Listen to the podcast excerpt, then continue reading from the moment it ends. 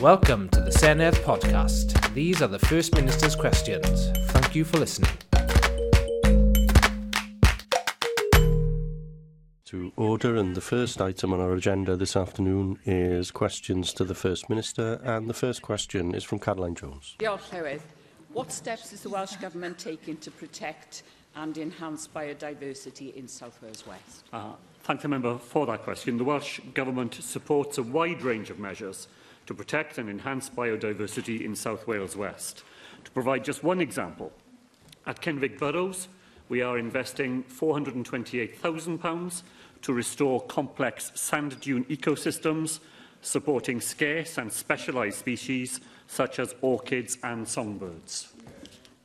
Thank you, First Minister. Um, with my region home to one of the last remaining colonies of the Fenraff spider, and as the species champion for this rarest of British spiders, I take a keen interest in preserving the biodiversity of South Wales West.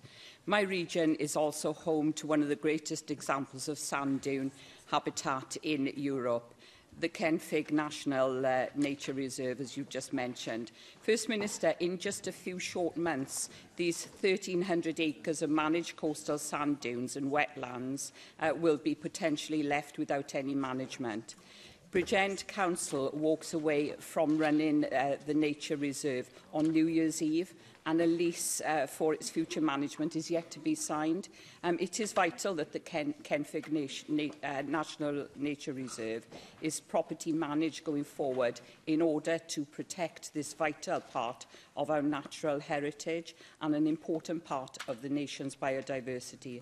First Minister, please can you update us on progress being made by NRW to take on the long-term lease uh, for the nature reserve and the steps uh, they will take to protect the many rare species of plants and animals which call nature home? Uh, well, thank the member for that supplementary uh, question and for the work uh, that she does as the species champion for the fen raft spider. Uh, as she says, there are only a tiny cluster of sites in South Wales now that support uh, that spider, and it's a good example of why urgent action is needed to reverse the decline in species and in biodiversity across Wales. Uh, of course, Karen Jones is right as well to point to the importance of uh, the dunes and the ecosystem that it supports in the Kenvig Burrows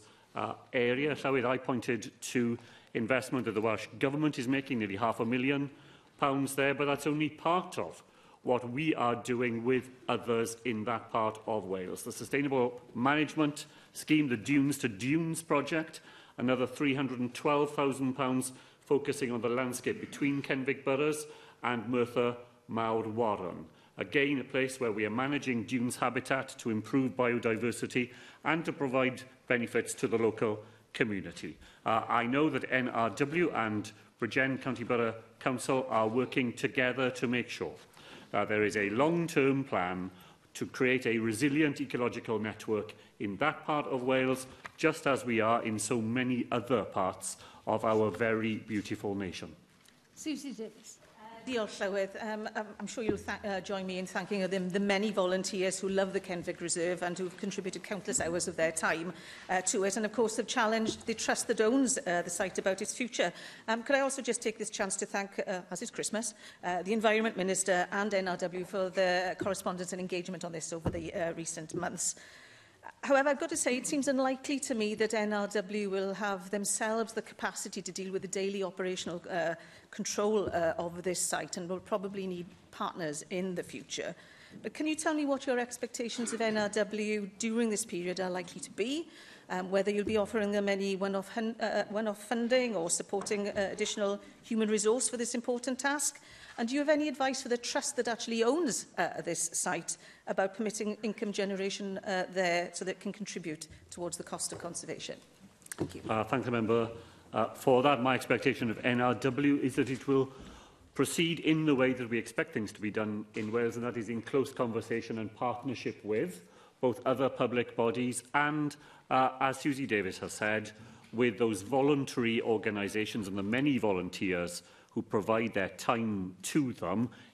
in that part uh, of Wales. We want NRW to engage with those organisations, with the other public authorities to come up with a plan that will deal with the management of this very important uh, ecosystem well into the future. And that is the way that NRW are used to doing things, whether it is the large-scale investment of the sort that we've already uh, described at Kenwick Boroughs, or whether it's in the work that they do supporting very local community groups through the landfill disposal community scheme in the member's own area, £8,000, right at the other end of the scale, to save Pryor's Meadow, one of Gower's last remaining historic hay meadows. The approach that we take right across the spectrum is, as Susie Davis said, to recognise the contribution that those local groups and those local volunteers uh, make and then to work with public authorities to maximise the contribution that we can make in that sort of partnership. David Rees. First Minister, obviously the dunes is one ecosystem, but another variety of the ecosystem is the forest trees, and particularly in the Avon Valley,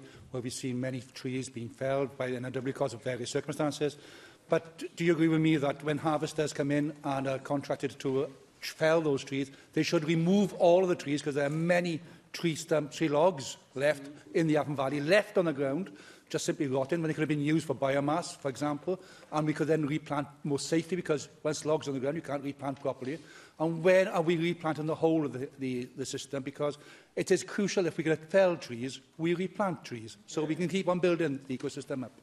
Well, thank David Rees for that. He's right, of course, to point to the real impact in the Avon Valley of larch disease, uh, and that has resulted in the need for felling of trees uh, in that forest. Um,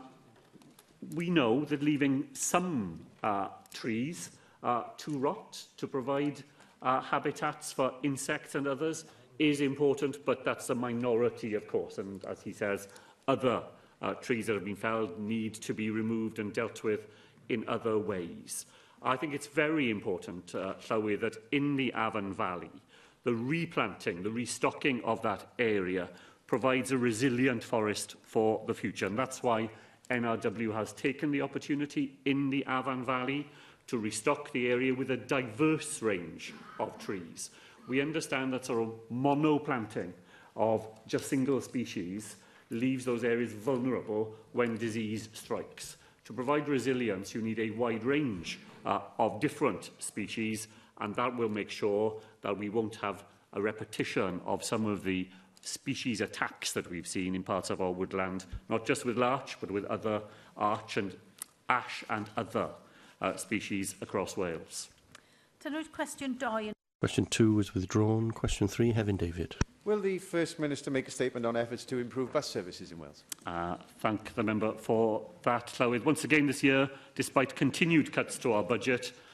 the Welsh Government has provided £25 million pounds in bus services support grant to assist local authorities in sustaining and improving bus services across Wales.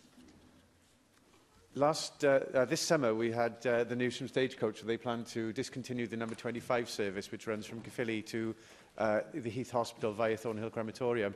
After working with more than 300 residents and Wayne David, uh, we managed to persuade Stagecoach to reinstate the service on an hourly basis from January uh, as a six-month trial. Uh, it was, uh, the, the, the outcome was the uh, result of pressure from uh, residents and from my office. We want to see that uh, service continued indefinitely. Uh, We've also managed to get the stagecoach to provide a service to the Heath Hospital from the Caerphilly constituency. But I've also had contact from residents in Singhenydd, in Bedwas and in Nelson about services connecting Cross Valley and connecting to rail stations. So my question to you, First Minister, is what are your longer-term plans um, in the year ahead for bus services that will enhance public service in the Caerphilly constituency? Well, thank uh, Heaven David for that and want to congratulate uh, him for the campaign that he helped to lead in Caerphilly, which has resulted in the restoration of the 25 bus service connecting Caerphilly on an hourly basis with the University Hospital uh, of Wales. Uh, it's not a surprise to learn of his effectiveness there working with Wayne David. Uh, I see, uh, Llywyd, this week that an independent assessment of the availability of public representatives to their local communities right across the United Kingdom, put Wayne David at the very top of that list. The Member of Parliament that provided the most available and accessible service to his constituents. Six Labour MPs from Wales in the top 20 across the United Kingdom, no surprise uh, there uh, either. And it's no wonder to me that the member here working with Wayne David has had the success uh, that he has had. Uh, he, I know, will want to uh, congratulate Stagecoach as well uh, on the recent award of funding that it has had for 16 electric buses, and those will all be uh, stationed at their Caerphilly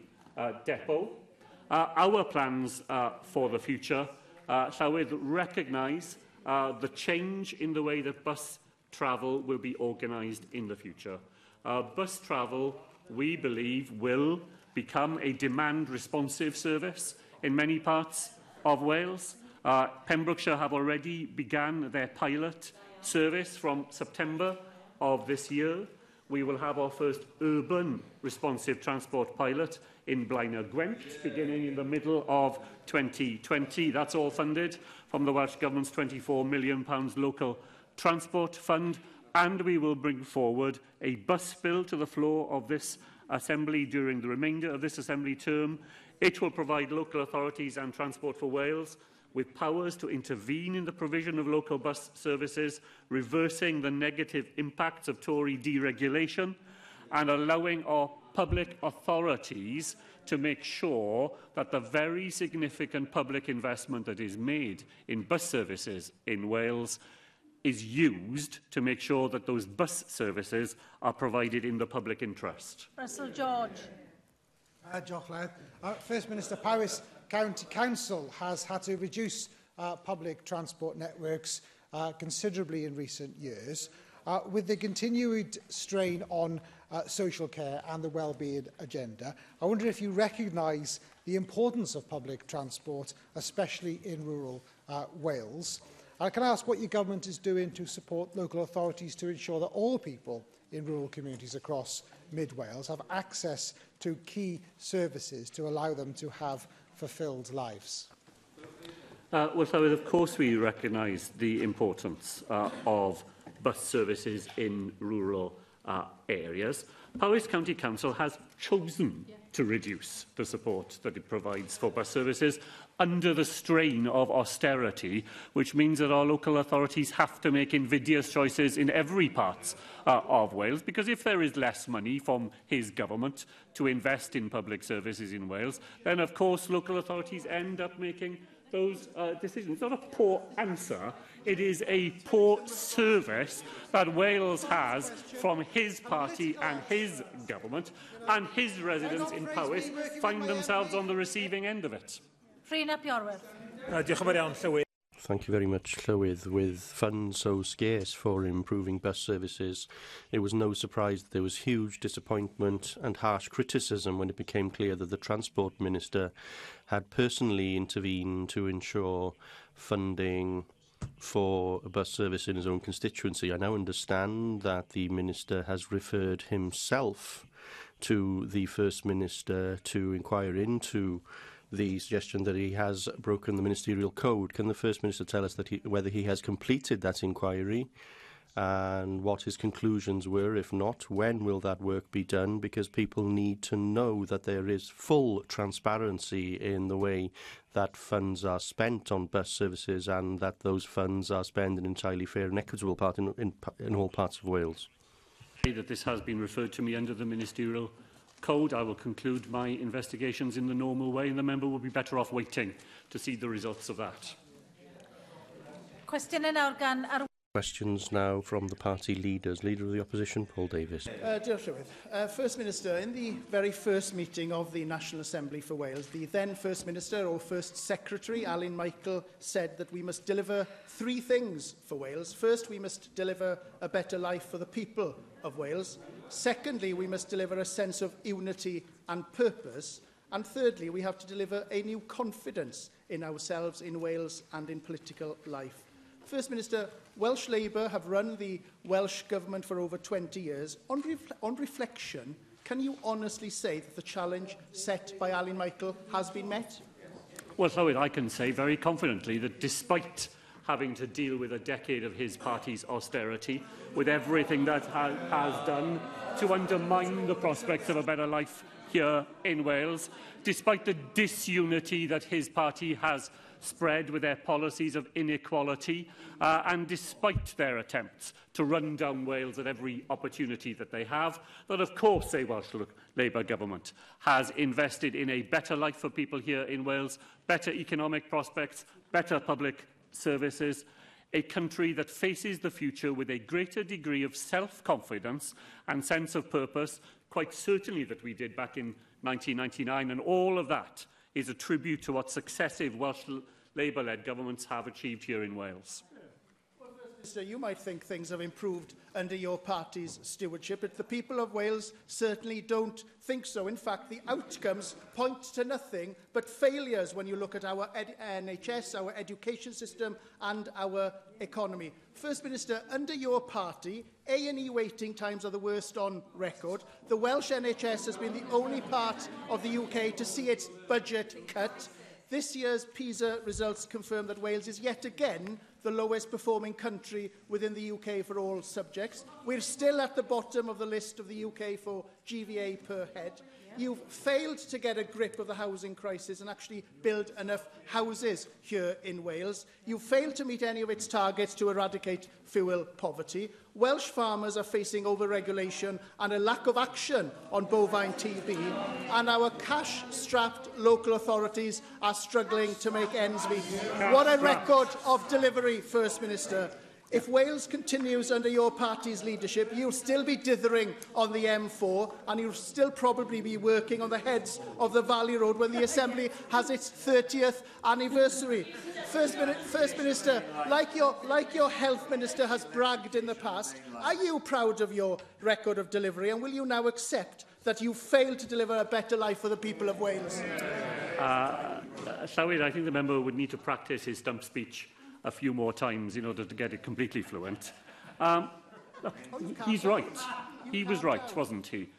We are cash starved here in Wales. Why are we cash starved? Because of the policies that his government has pursued. A decade, a decade of destruction by his party here in Wales. And despite all of that, despite the cancellation of electrification of the main line, despite his party's failure to invest in the Swansea Bay tidal lagoon, despite the fact that our budget is lower a decade later than it was when his party came into power.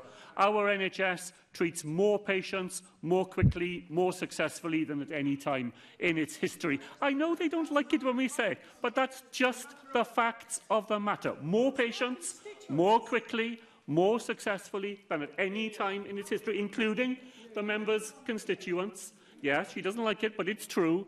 Our, our education service, we saw it last week. He didn't have a good word to say for the children of Wales last week, or their teachers, or all those people who have succeeded in making our PISA results the only part of the United Kingdom where results have gone up in all three domains in our PISA uh, tests. That's an achievement of our young people and our teachers here uh, in Wales. And he mentioned the economy. Has he not seen the figures published today of what his party is achieving at the UK level?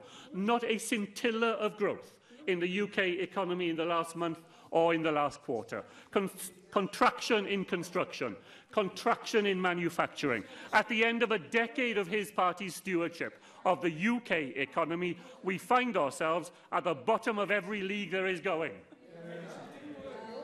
Let me, let me remind the First Minister why the UK government in 2010 had to reduce uh, spending, because your party colleagues destroyed our economy and left us and left us with a black hole of 150 billion pounds. I know the Labour Party don't like uh, the truth, but that is uh, the truth because let me remind the let me remind the first I, I, I, I do know it's two days before a UK general election and I was expecting quite a bit of noise this afternoon, but this is taking it a bit too far now. Can we hear the Leader of the Opposition yeah. in a bit of silence? And let me remind the First Minister, it was Liam Byrne, the former Labour Chief Financial Secretary to the Treasury, who left that note and said that there was no money left. His words, not my words. And I have to say to you first, I have to say to you, First Minister, your lack of humility when it comes to genuine scrutiny of your government's record is absolutely frightening and it gives us a real snapshot of life if the UK Labour Party ca came into power under Jeremy Corbyn and John MacDonald. Now of course, now of course in less than 48 hours the people of Wales will take to the polling stations ah. to vote for the next UK government. Now, your party calls its manifesto Standing Up for Wales, but the reality couldn't be further from the truth, could it? You're completely at odds with the people of Wales when it comes to Brexit. We're facing the prospect of an unaffordable four-day a week, and you yourself have confirmed that tax rises would come under a UK Labour government. First Minister, in your last FMQs of 2019, just over 20 years after the first FMQs were asked and answered. Yeah. Will you now commit to genuinely standing up for the people of Wales and representing their wishes and start delivering a new confidence in Wales and in politics? so, the member refers to a lack of humility.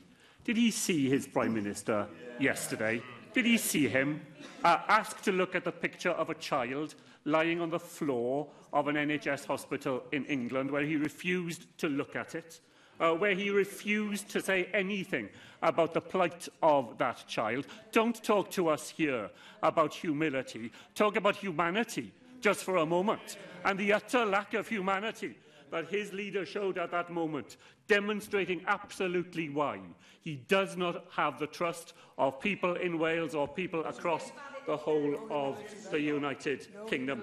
This party stands up for Wales. This party stands up for Wales in the face of every onslaught that his party performs. We stand up for people faced with the fear and the horror of universal credit we stand up for the people of Wales where they have to deal with the consequences, the deliberate consequences of his party's policies that will create 50,000 more children in poverty here in Wales. We stand up for those people who go in every day to our public services, starved, to quote the leader of the opposition, cash starved by his party to try and make those services as good as they can possibly be We stand up for the people of Wales, and that's why in 20 years of devolution, the people of Wales, in every election that they have been asked a question, have chosen to put the future of this country in the hands of the Labour Party, and that's what they'll be doing again on Thursday of this week.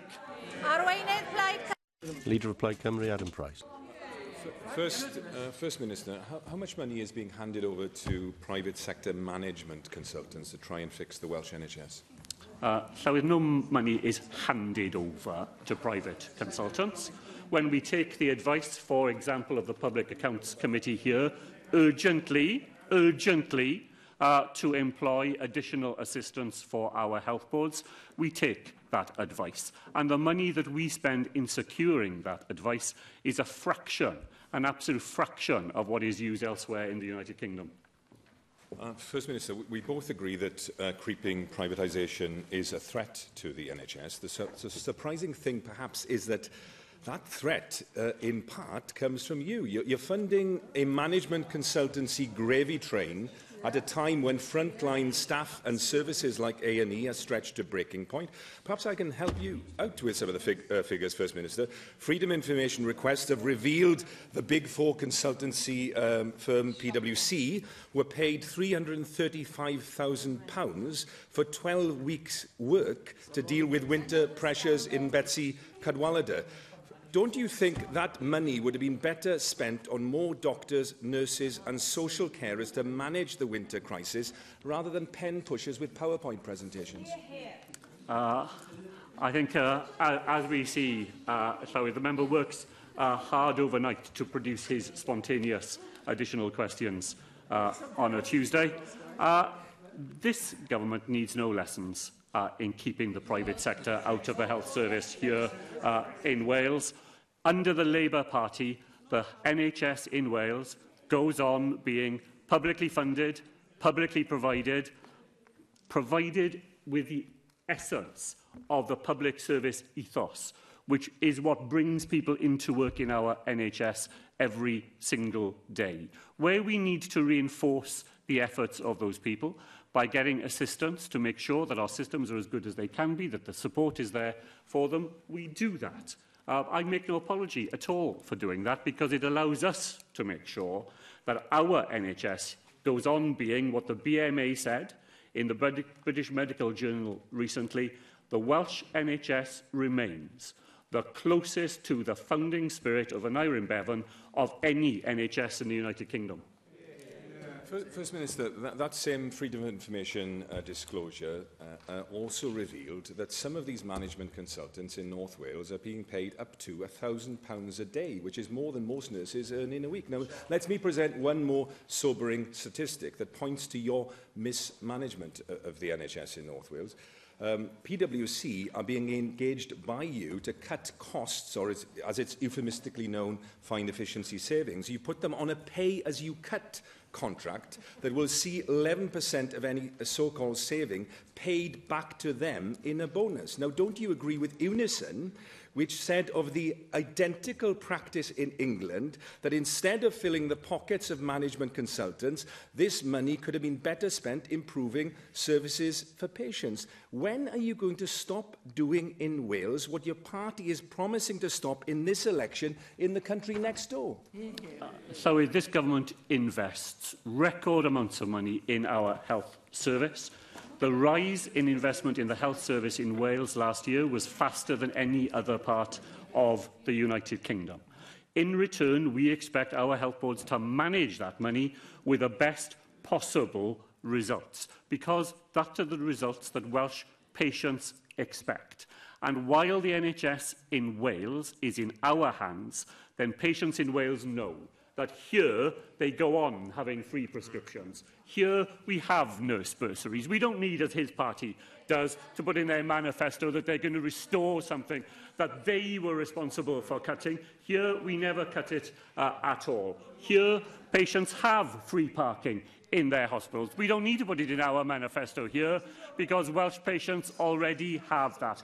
Welsh patients understand, Llywydd, Welsh patients in North Wales uh, understand. Welsh patients in North Wales understand that this Labour government invests in providing them with a service of the sort that they recognise. Satisfaction rates in the North Wales NHS went up last year in both primary and secondary care. The leader of the Applied Cymru uh, thinks that he's clever to shout at me about his question. What his question does is what he does as he trails around the television studios, which is to run down uh, Wales, uh, his party, the party of parts of Wales, uh, those parts that they think it's worth putting up uh, candidates to, to vote for them. Uh, his partial uh, response in that uh, area is typical of his response altogether. The Welsh NHS is safe in the hands of the Labour Party, recognised by patients across Wales, in North Wales and in every part of Wales. Of the Brexit Party, Mark Reckless. Uh, First Minister, you and the Welsh Government have been influential as your party's policy on the EU referendum has evolved from saying you would respect it to doing the reverse.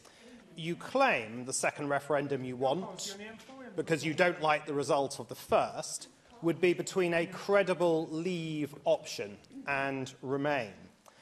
Can you confirm that what you call a credible leave option would be remaining in the EU customs union, remaining part of the EU's single market, and remaining subject to the EU's freedom of movement? Wouldn't that be a rigged referendum between remain and remain? Uh, well, thank the member for his question. He, he is a guide to us on the evolution of political positions, having evolved his way round this chamber uh, a number uh, of times. Of course, he believes that nobody else should be allowed to change their mind, while he changes his mind uh, with uh, significant regularity. Uh, uh, in a referendum, and the only way, Llawy, that people in Wales will ever get to have a second referendum is by voting Labour uh, on Thursday in that second referendum, there will be a uh, viable leave option offered to people in which we will, to the regret of many of us, uh, if we were to do that, we would have left the political institutions of the European Union. We would no longer be members uh, of the European Union, but we would not do it in a way that guarantees damage to our economy, to jobs, to our future prospects. Uh, First Minister, I've always backed Brexit as you try to block Brexit as well as looking to rig the question for a second referendum. Has Welsh Government led the way for your party to rig the franchise? You lost your majority at the last Assembly election and you continue to lose traditional support. Rather than listening, learning and changing your policies, you've instead decided to follow East Germany's Bertolt Brecht by changing the electorate.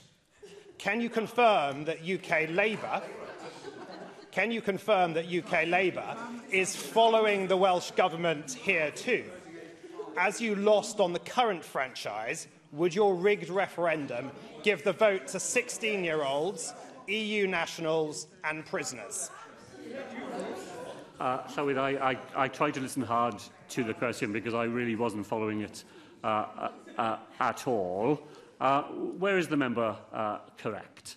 He's correct in this. Only a vote for the Labour Party will put this deeply divisive decision back in the hands of the people where we believe it belongs.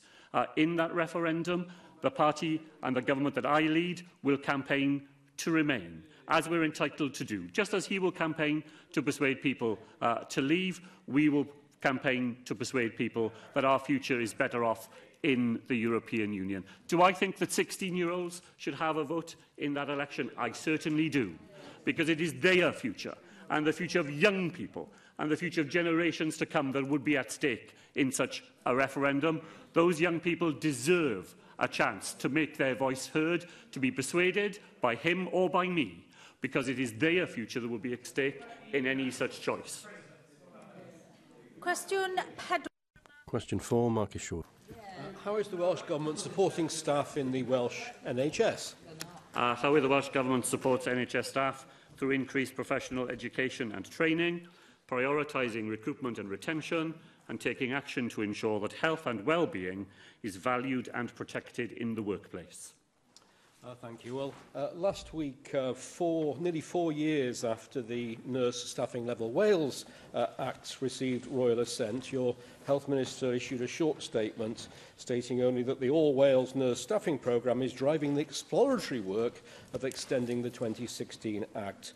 Um, at the end of last month, the Royal College of Nursing in Wales launched its Progress and Challenge report on the implementation of the Act, which said the nursing workforce in Wales is facing a national crisis, the high number of vacancies, estimated by them at around 1,600 minimum, are compounded by greater shortages in the care home sector and the prospects of significant losses to retirement over the next five to 10 years. How, therefore, does the Welsh Government, do you respond uh, to the questions they pose for the Welsh Government in the context of North Wales? Uh, how are you monitoring, uh, how, um, how are the special measure arrangements for Betsy Cadwald University Health Board monitoring and supporting the board to be compliant with the Act? Will you increase student nursing numbers, as the Health Board has requested, and will you support the placement of non-commissioned student nurses from Glyndŵr University uh, at the health, as the Health Board uh, has requested?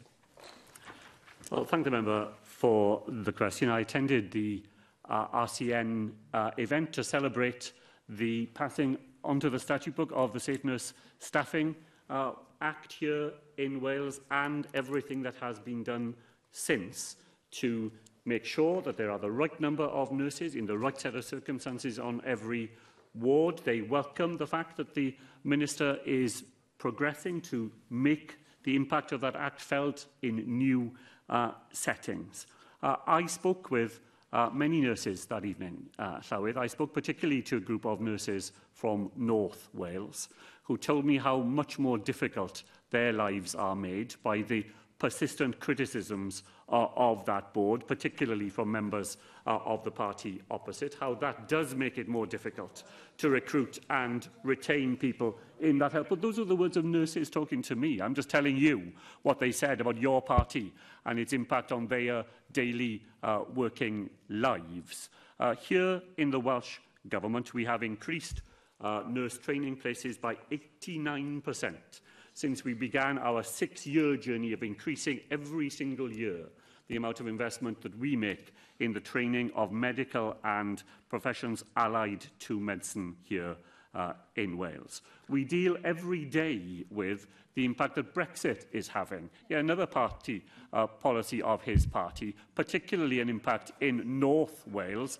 where staff that were recruited to come and work here in Wales from the Republic of Ireland and in Spain have felt the chill of his party's Brexit rhetoric and have decided to make their futures elsewhere rather than here uh, in Wales. And that is particularly the case, Llywyd, in the care home sector, to which the member made reference in his, uh, in his question.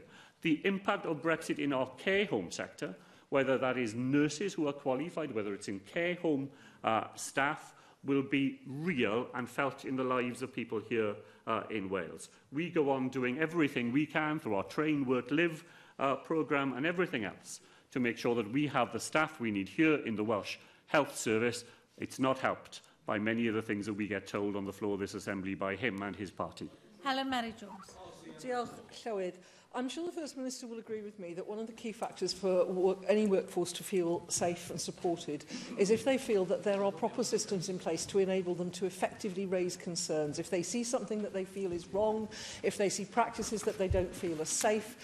if they see that there are practices that they don't feel are respectful and effective. Uh, I'm sure the First Minister will be aware that there are concerns that our current pra pra practices here in Wales are not sufficiently independent. And those concerns are raised by both parents and families companies and also by professional organisations. Can the First Minister uh, say whether or not he is convinced that we are putting the right steps in place here in Wales to ensure that staff can be supported when they raise concerns? And will he undertake to have a further discussion with the Minister for Health to reassure himself that, there, that there is no more that we can do to ensure that concerns are raised safely, uh, more that we can do and that are not currently doing? Uh, well, I entirely agree, Llywydd, what Helen Jones has said about the importance of a culture in our public services and in the health service that people who have concerns know that when those concerns are raised, they will be listened to respectfully. They will be regarded as having the expertise that people who work in the services at the front line have when they see things uh, that they believe are going wrong or could be done in a better uh, way. When I was the health minister working with Born Gethin, we jointly uh, commissioned Keith Evans to produce the gift of complaint uh, report. Uh, Keith Evans, as you know, was a very senior executive in Panasonic, uh, and he brought to the NHS that sense of how if someone has taken the trouble, whether it's a member of staff or a patient, if they have taken the trouble to let you know about their experience and how they think things should be put right, you should regard that not as a complaint to be worried about, but as a gift that that person is making to you because it is their contribution, as people tell you time after time uh, in Wales. If they make such, uh, if they take such an action, it's in order to make sure that somebody else doesn't experience something that they have seen or they themselves have gone through. And of course we keep that uh, under review. We're going to be reviewing the Putting Things Right uh, policy over the, the coming months and the Health Minister and I regularly uh, discuss ways in which we can do what we can to create the sort of culture to which Helen Mary Jones referred. Mandy Jones. Diolch, Llywydd. First Minister, we all know the pressure the NHS staff are under, especially at this time of year. Another Christmas and Betsy Cadwallader remains still under special measures. Will the North Wales Health Board still be under your government's control and supervision next Christmas?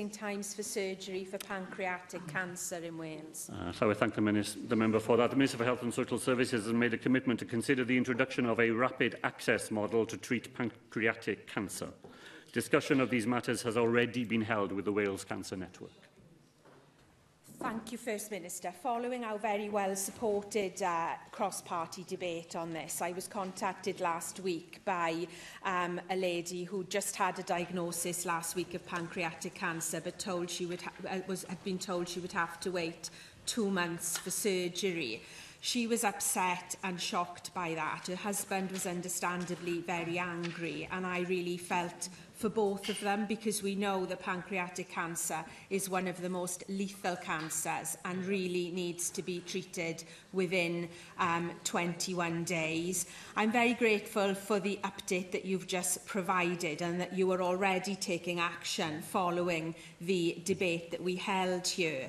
Um, but what assurances can you give that in the interim, while we look at that rapid access issue, that we also look at urgently commissioning operations across the border in England for patients who are well enough to be able to make that journey, to have their operation in a timely way? Yeah, yeah. Uh, thank uh, Lynn Eagle for that supplementary question. And of course, she is right.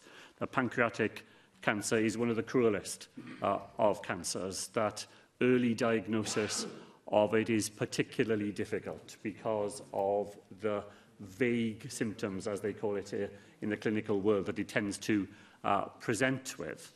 Uh, and she will know uh, as well that even when early diagnosis is possible, uh, a significant proportion of patients who are suitable for surgery also have jaundice at that point in the, uh, in the illness's uh, path which has to be treated before the surgery uh, can take place.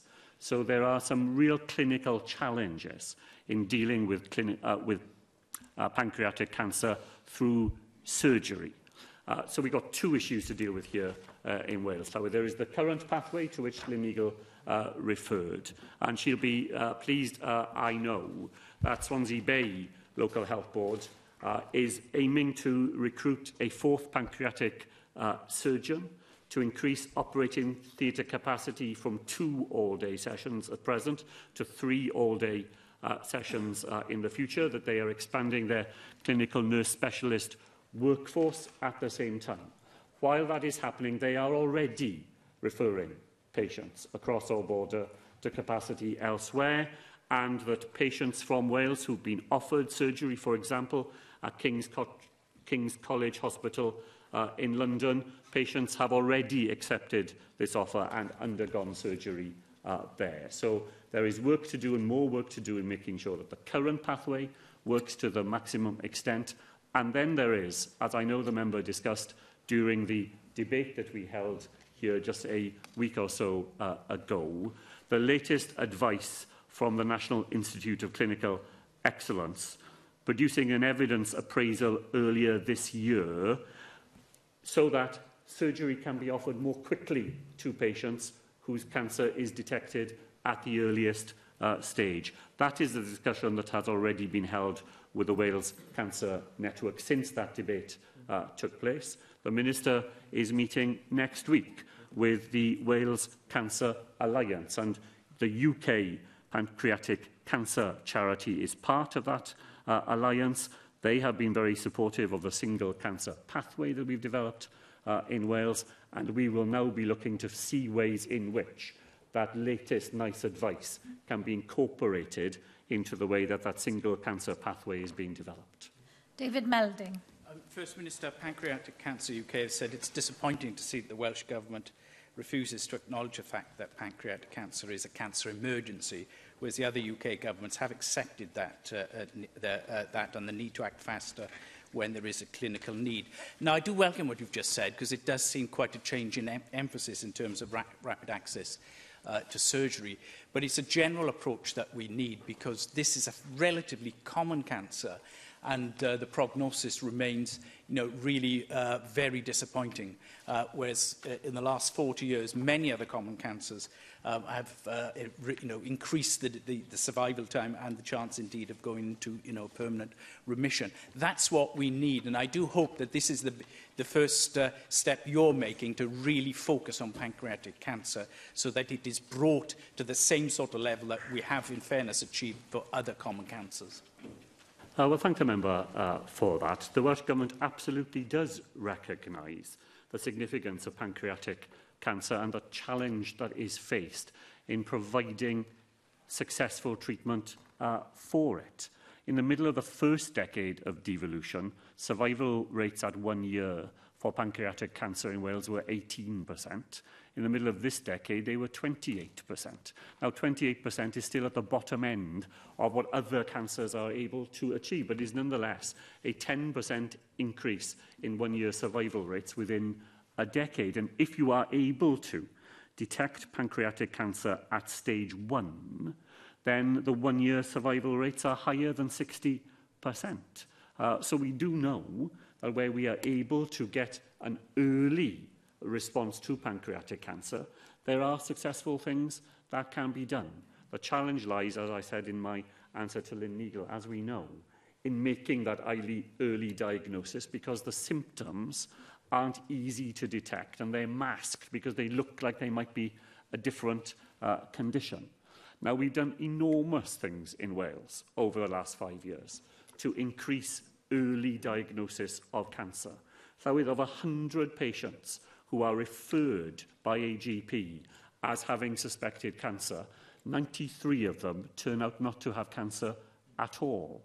But the reason that that is a good thing is, is that it demonstrates that we have widened the number of people coming into the system in order to get that maximum chance of the earliest possible diagnosis.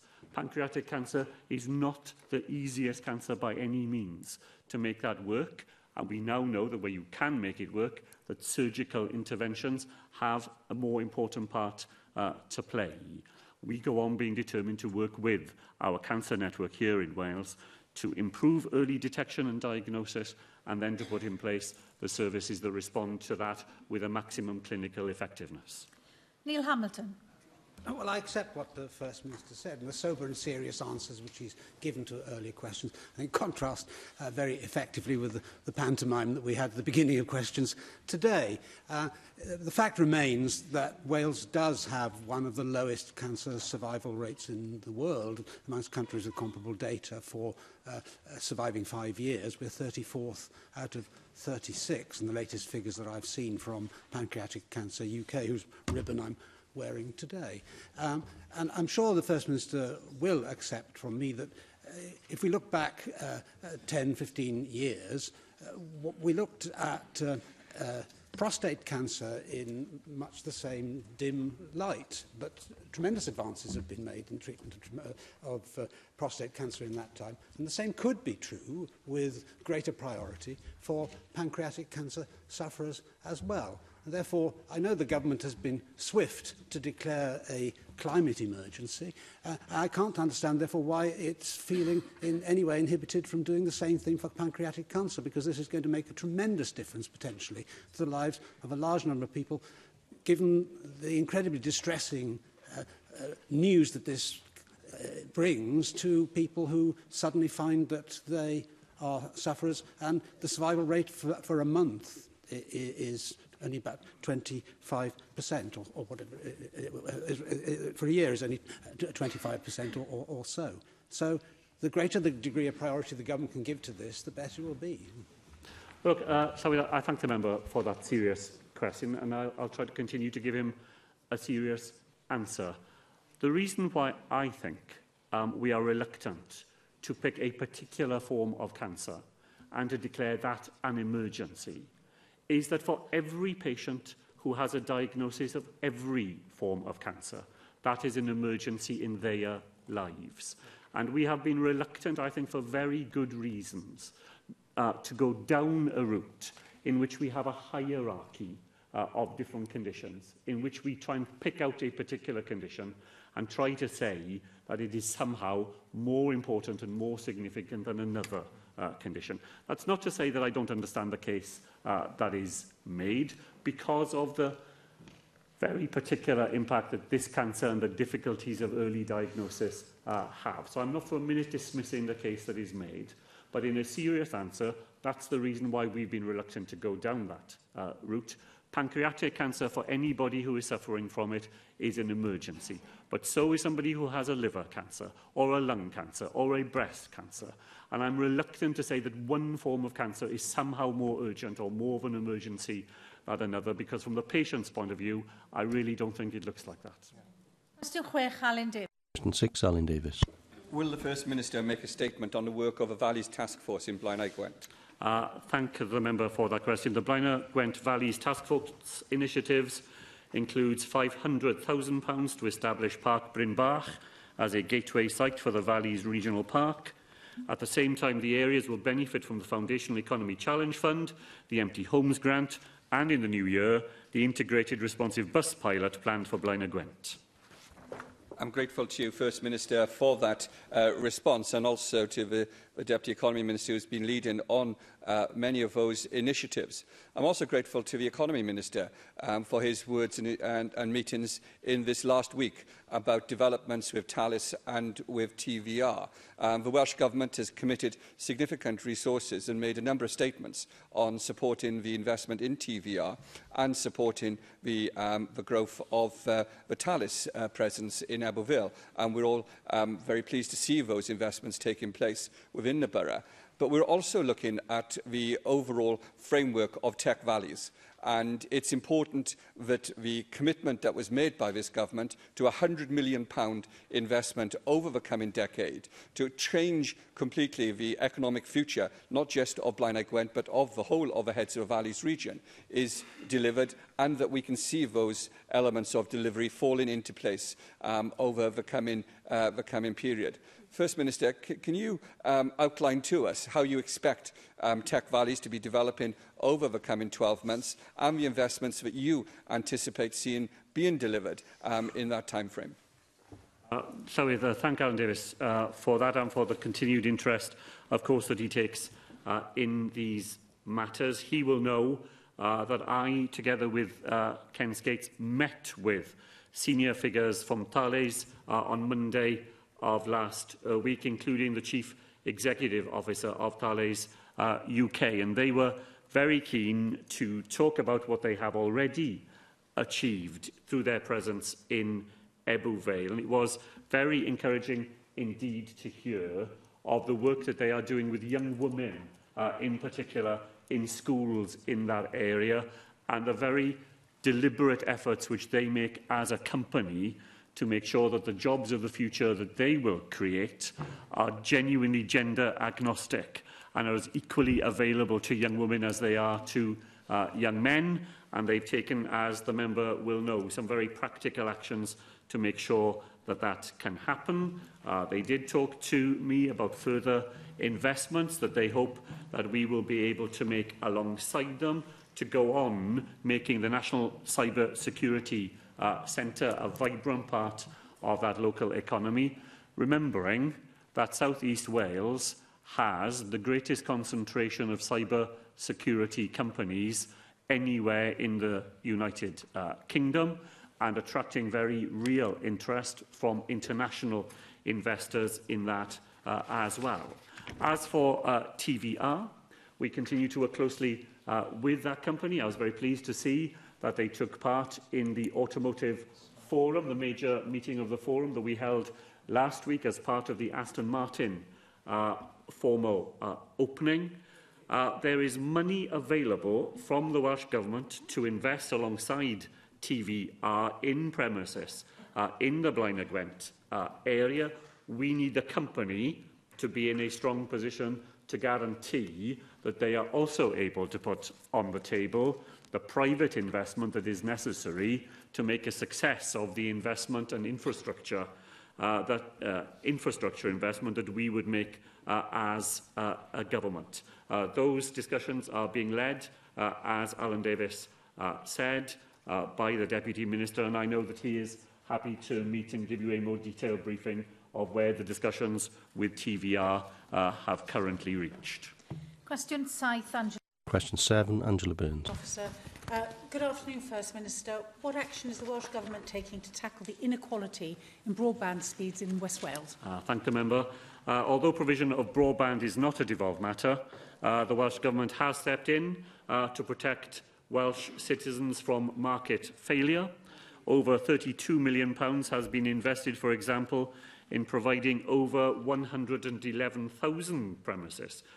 across West Wales with average broadband speeds of 82 megabits per second.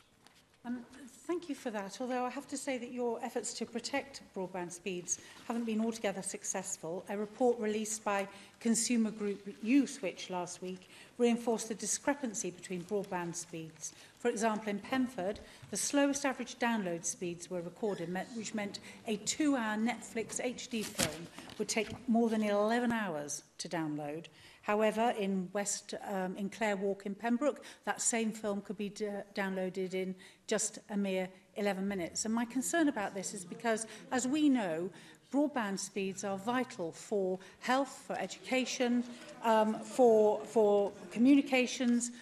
for entertainment. You have had serious sums of money, and I note that in the Labour manifesto you're offering free broadband to all in your Christmas festive getaway. But what can you do to ensure that the money that you've been given by Westminster for these projects already um, are, are um, I'm going to ignore the squeaks in the background, are, are actually ensure that we have broadband fit for purpose? We've had loads of money. Uh, Llywydd, the Welsh Government is not given money by the UK Government for this purpose because this is a non-devolved responsibility. So the members questions will be much better directed at those who are responsible for this matter. What the Welsh Government uh, has done is to use money provided to us for other purposes and money that we get from the European Union to make good the failure uh, of the Conservative government to address the matters, the real, the very proper matters which the member uh, has raised. She is quite right to say that the Labour Party in our manifesto makes proposals that would address the difficulties that the member has identified. Under the current universal service obligation, we have a position in Wales which, which is not universal. It is certainly not an obligation. In some parts of Wales, it's barely a service uh, the Labour Party and our manifesto recognise this, that in the future broadband will not be have a nice-to-have service or an accessory, it will be an important utility and ought to be treated as a universal service. Uh, we will invest uh, to make sure that those, com those communities right across Wales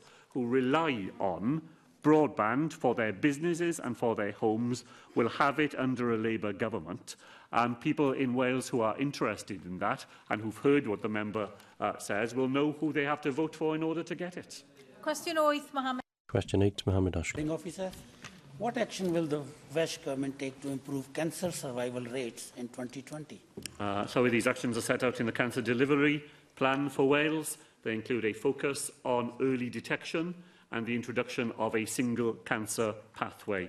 In that way, we can continue to improve cancer survival rates in Wales. Thank you for the answer, Minister. But the fact is, diagnosing people at the earliest stage is critical to giving patients the best chance of surviving cancer. However, all but one health board in Wales are struggling to recruit and retain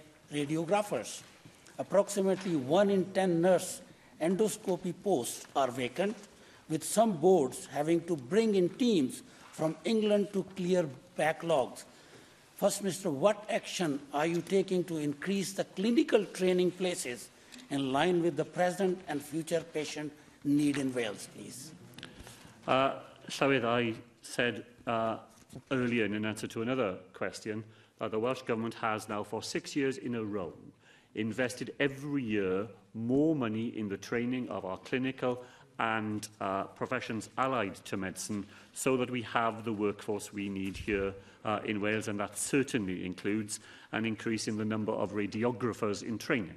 But as well as having more people coming in, uh, into training, you also have to create the conditions in which those people are able to exercise and to develop their skills so that they are able to do the very skilled and necessary uh, work in the health service That's why we have created the Digital Academy uh, here in Wales, in the Cwmtaf uh, area.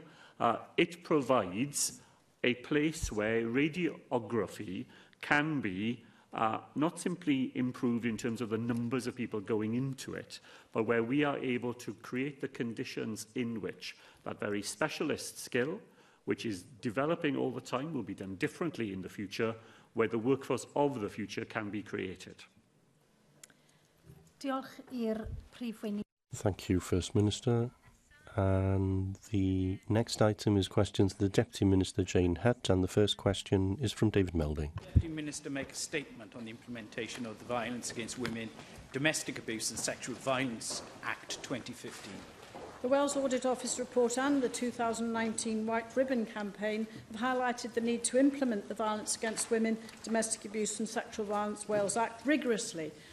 across the public sector in Wales and partnership with specialist services. Minister, as you know, the Auditor General has said that victims and survivors uh, face a fragmented system that is inconsistent, complex and short-term. And he says that uh, progress on delivering on the key aspects of the Act is poor and has not had the desired impact. And he calls for effective collaboration and joint work in, in key areas and that uh, uh, we must redouble our efforts to ensure that there is this sort of coordinated uh, approach. Now, I think it's very important the government uh, reacts to this uh, very considered criticism because there is cross-party support to improve services in this vital area.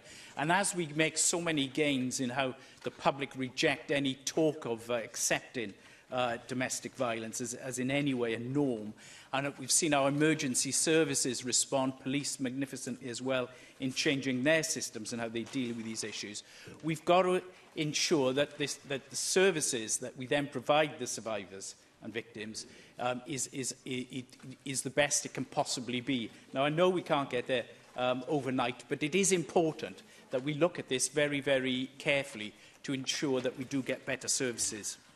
And I thank David Melding for raising this question today. And you will be aware of my written statement on the 25th of November, where the report did show the, uh, that the Wales Audit Office published its report and it did show that the Act is improving services across Wales, but clearly there is more to do. I think it's important that the Act, that the WAO report says the Act is helping to drive the transformation of violence against women, domestic abuse and sexual violence services and that it's been critical in driving change. But of course this actually involves not just Welsh Government in lead but local authorities, local health boards setting their clear strategies for awareness raising, prevention and regionalisation and, and also making sure that they do focus on uh, addressing underperformance and setting strategic equality objectives. So this groundbreaking piece of Made in Wales legislation is helping to drive transformation services, but clearly we have to address the recommendations. Leanne Wood. I want to raise with you a case concerning a 14-year-old girl who was sexually assaulted. The perpetrator pleaded guilty and in September received a sentence of 24 months imprisonment, suspended for two years. A sexual harm prevention order was made for 10 years and he, he was also ordered to register as a sex offender for 10 years. The suspended sentence has resulted in this convicted paedophile being allowed to return to his home less than 300 feet away from the family home of the victim. His continued presence is making the whole family, but particularly the vulnerable teenage girl, feel intimidated, unsafe and unable to move on. The whole family are undertaking counselling and mental health support to come to terms with what has happened, but the ongoing daily traumatic reminders of what happened means recovery is nigh on impossible. This is not justice, this is an outrage. It's because of cases like this that I want to see the criminal justice system devolved. Surely we would put victim protection, child safeguarding and public safety at the heart of a Welsh-run criminal justice system.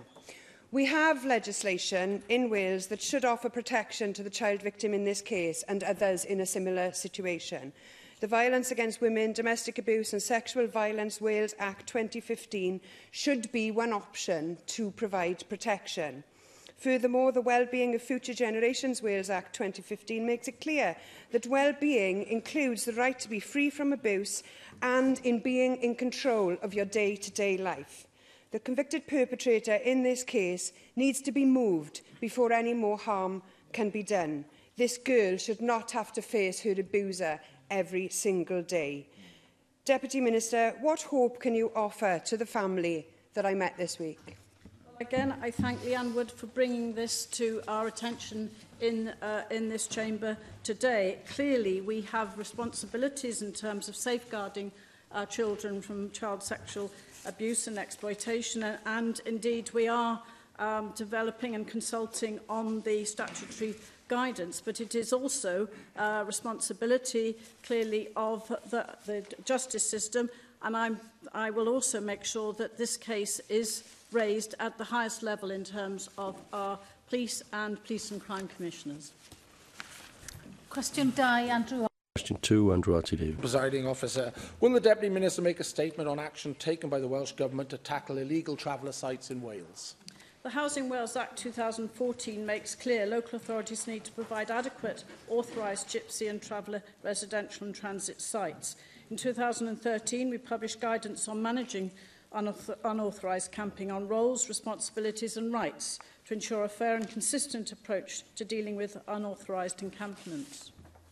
Thank you, Minister, for that answer. In the Republic of Ireland, they've put in place measures that obviously assist local authorities and the enforcement agencies from moving on illegal sites. Uh, have you given any consideration to the effectiveness of such provision here in Wales?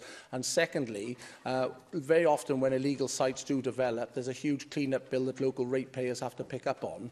Uh, what measures has the Welsh Government given to consider the strengthening of local powers uh, to retrieve some of the costs back from the illegal travellers uh, who've set up sites uh, and yet it's local ratepayers who end up picking the tab for the mess.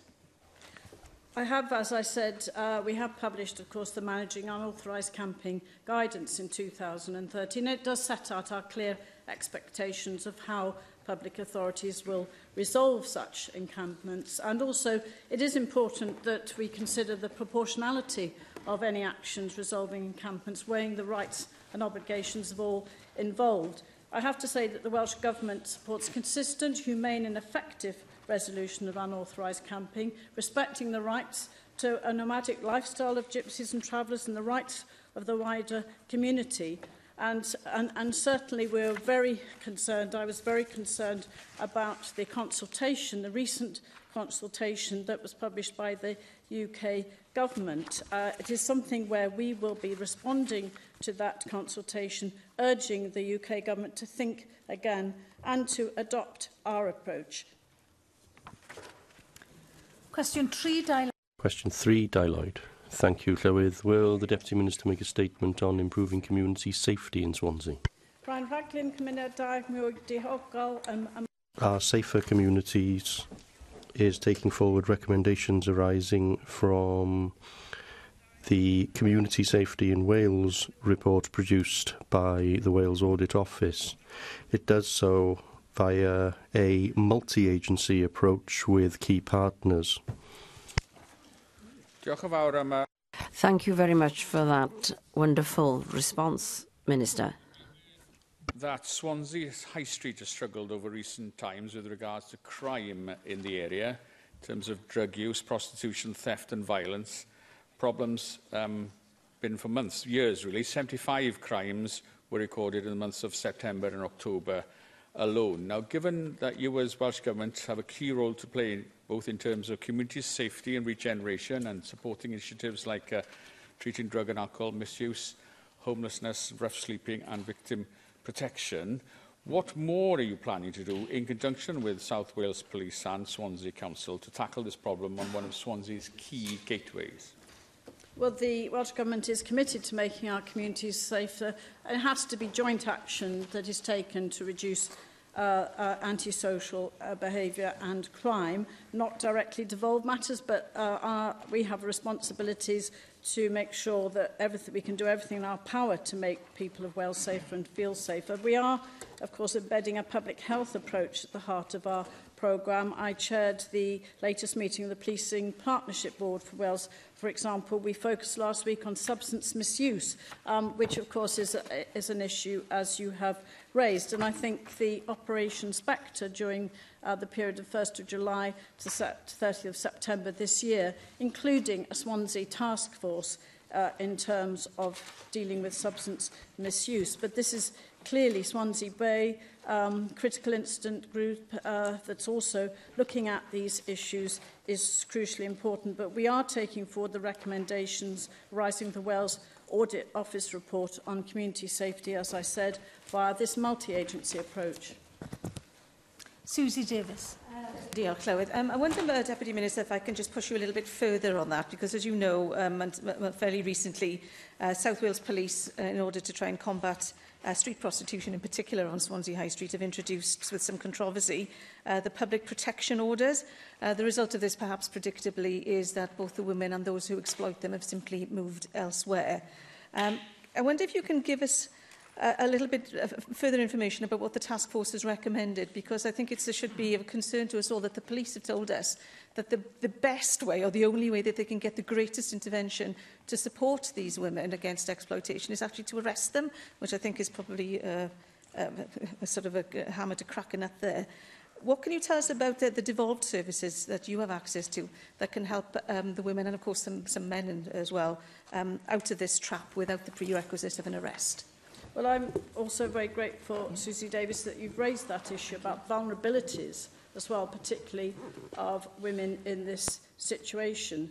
And, it, and clearly there is a, a balance to be struck here about addressing issues such as substance misuse and the impact of that uh, that I've outlined in Operation Spectre. But it is clearly the responsibility not just of the local authority and health board, uh, but also, uh, and I have to say this takes me to the female offending blueprint in terms of how we can intervene and seek uh, to support women in this situation and look at the sort of safer Wales approach uh, to uh, e-, ensuring that safety on the streets is for those who are most vulnerable and that the Swansea Bay issues are being dealt with on a multi-agency basis.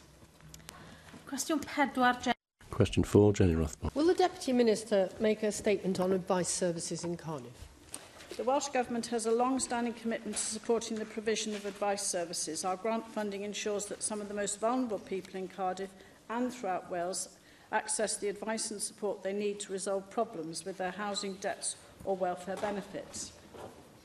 Um, debt is obviously a, a rising concern um, in the current situation. We, we know from the Wales and the Red report earlier this year that Cardiff, as our biggest city, is also got the highest concentration of debt. Um, nearly 200,000 people across Wales are grappling with severe debts and another 200,000 already showing signs of financial distress. And unfortunately, this is the time of year when people are being encouraged to spend money they haven't got. But nevertheless, the main causes of people getting into serious debt are reduced income as a result of the gig economy we now have have to uh, grapple with, as well as illness or injury and unemployment, which are very difficult to mitigate against, as people um, normally have no idea that this is coming. Um, terrifyingly, uh, I read that this means many are, are using credit cards um, to cover gaps in their daily living costs.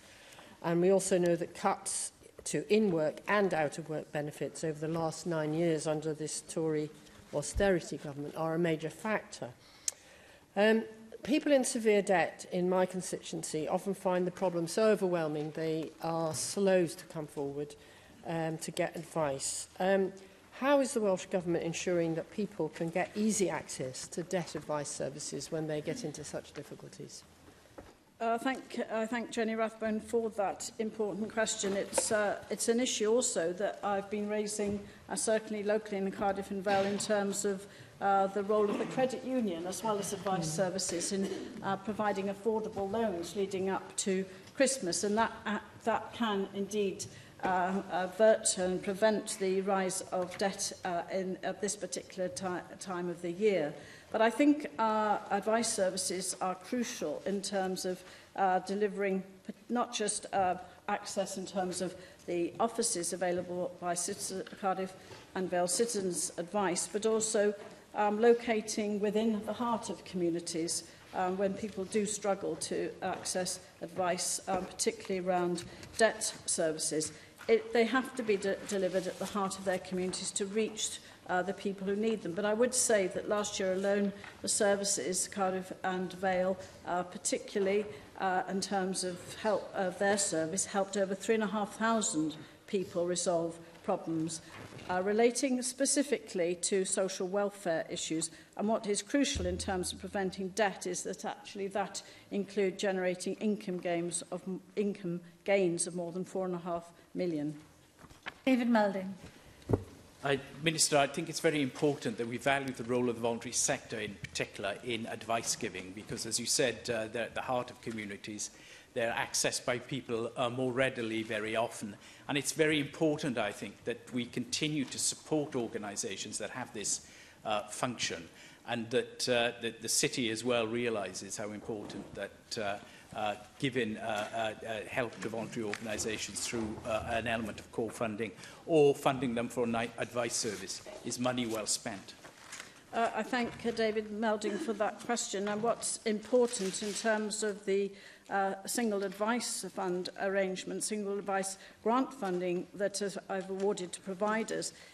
is that although there are lead providers, like in this, in this uh, circumstance Cardiff and Vale Citizens Advice uh, for in answer to this question, they also have advice partners and access partners, as well other partners in the voluntary sector.